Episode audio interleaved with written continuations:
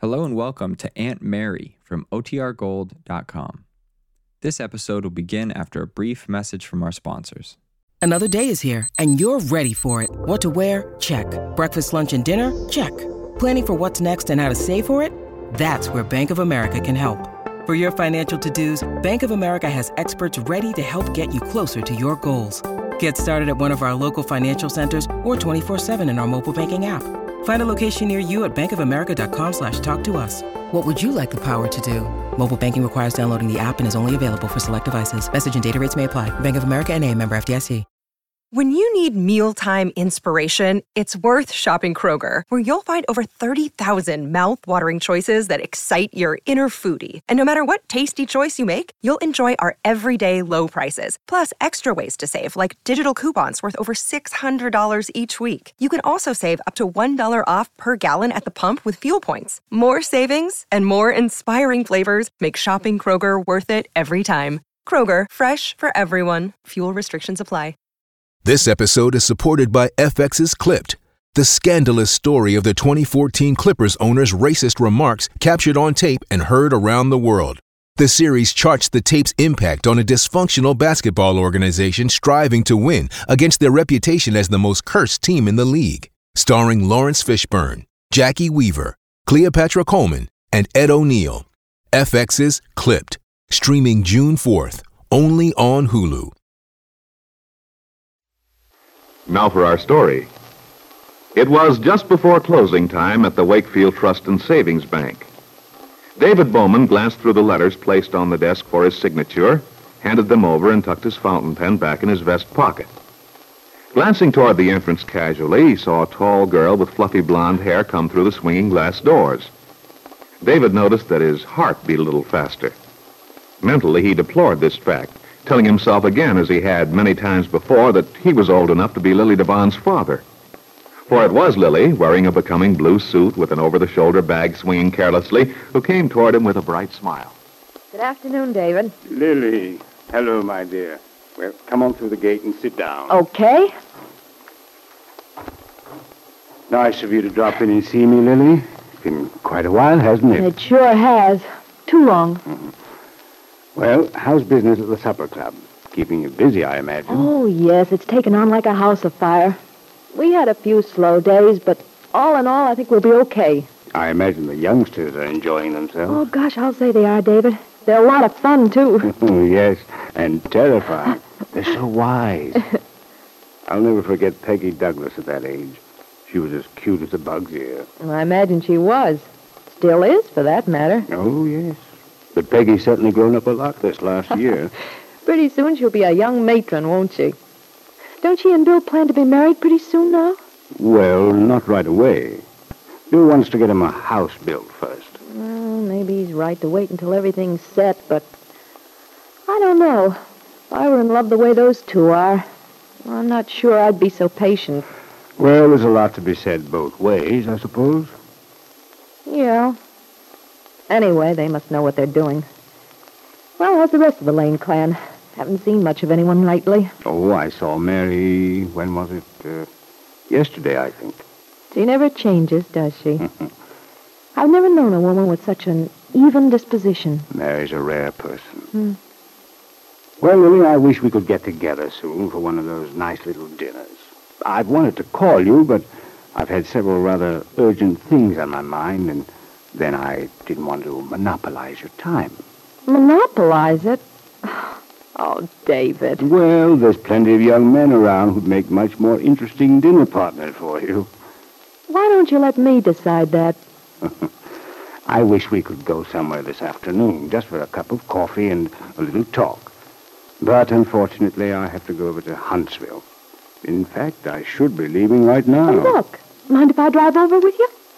This afternoon? Oh, if I'd be in the way, just say so. Oh, it, it's not that. I'd love to have you, Lily. But I'm afraid it might be rather dull for you. You see, I have an appointment with the district attorney. George Craig? I've heard about him. I've known Gerald for years, and his father before him. Oh, I've heard he's a square shooter. You know, he has quite a reputation for being strictly on the level. That's right. How did you find that out? Oh, surprising how many things you pick up about people when you're running a nightclub. well, maybe you should work up an arrangement with Georgie Stewart. He runs the society column in the Sentinel, you know. Georgie? I should say I do know him. He pesters me all the time for any hot tips I may have. I think he considers himself a successor to Walter Winchester or something. That's just about it. Well, Lily, if you really care to drive over with Honest, me... Honest, I'd like to. Fine. Then let's get started, shall we?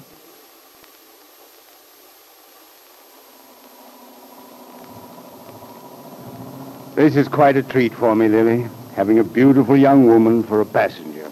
Are you really glad I came? Very. Oh, that's good. Because I wanted to see you very much. Why, Lily, that makes me very happy. Well, you see, David, I... Oh, I, I, I've heard something about what's been going on. You know, about your nieces being ill and all that. We've had quite a time of it, Lily. But I'm hoping we can get her back on her feet. I hope so, too, David. You mustn't let it get you down, though. I mean, well, you look kind of tired. I am, rather. But that's just temporary. Well, you see, you've been so nice to me and everything when I first came here, trying to get the place started. I don't know what I'd have done without having your shoulder to weep on. you didn't do much weeping, my dear. Seems to me I was always moaning about something. Anyway, I I figured you might be having sort of tough sledding about now yourself. So I I wanted to offer you my shoulder. it may not be so broad as yours, but it's better than nothing. Lily, that's the nicest thing anyone ever said to me. Oh, darn it, David, you're the sort of guy who's always thinking about other people. That's why I appointed myself a committee of one to do a little thinking about David Bowman. You mustn't get the idea that I'm anything but a very ordinary old duffer, my dear. Really, I'm not. That's just one man's opinion, you know. Perhaps. But you see, it's the opinion of the man who knows me better than anyone else does. You know, I'm not so sure about that. Sometimes I think other people know more about a person than he could know about himself. Mm-hmm. Well, in any case, I'm very flattered that you have a fairly good opinion of me, whether I deserve it or not. I only wish I could have as much weight with Gerald Craig this afternoon. And speaking of the district attorney, here we are in Huntsville already. Uh, what are you going to do while I'm in Craig's office? No, don't worry about me, David. I'll find some way to kill time. All right, my dear. I don't imagine I'll be very long.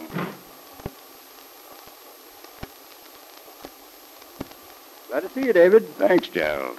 I don't get over here very frequently, or I'd drop in more often. You're looking well. Oh, I've put on a little weight the last few months. I'm trying to get rid of it, though. Don't want to get that businessman spread, you know.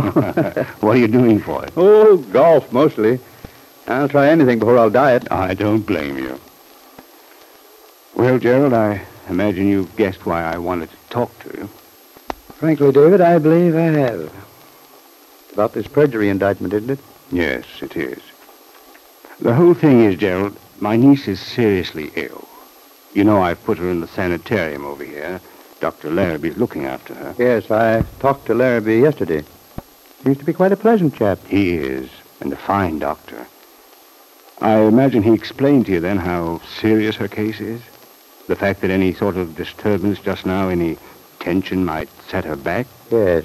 Yes, he explained most emphatically. Then just how do you stand on it since you talked to him? I'm sorry to tell you this, David.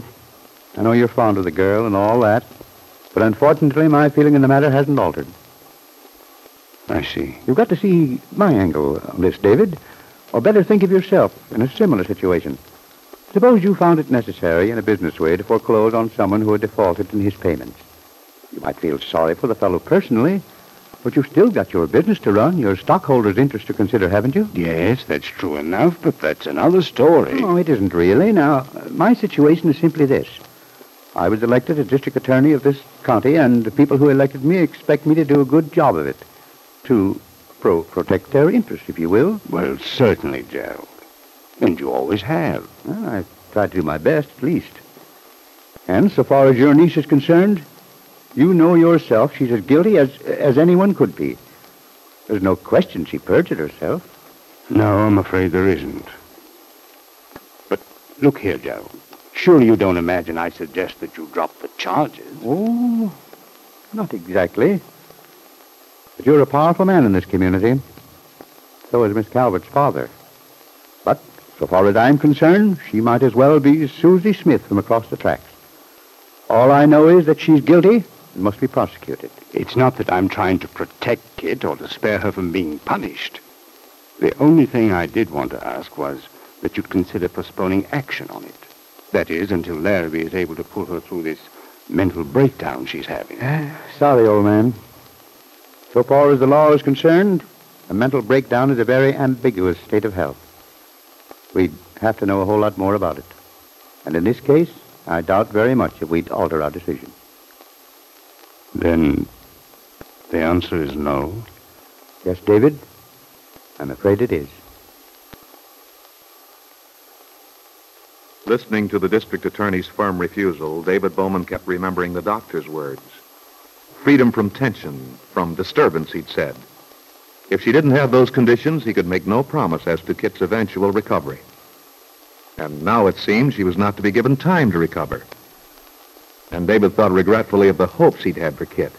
The hope he'd shared with Aunt Mary that out of this experience and suffering, Kit might be recreated in a sense perhaps become the fine person David believed she could be.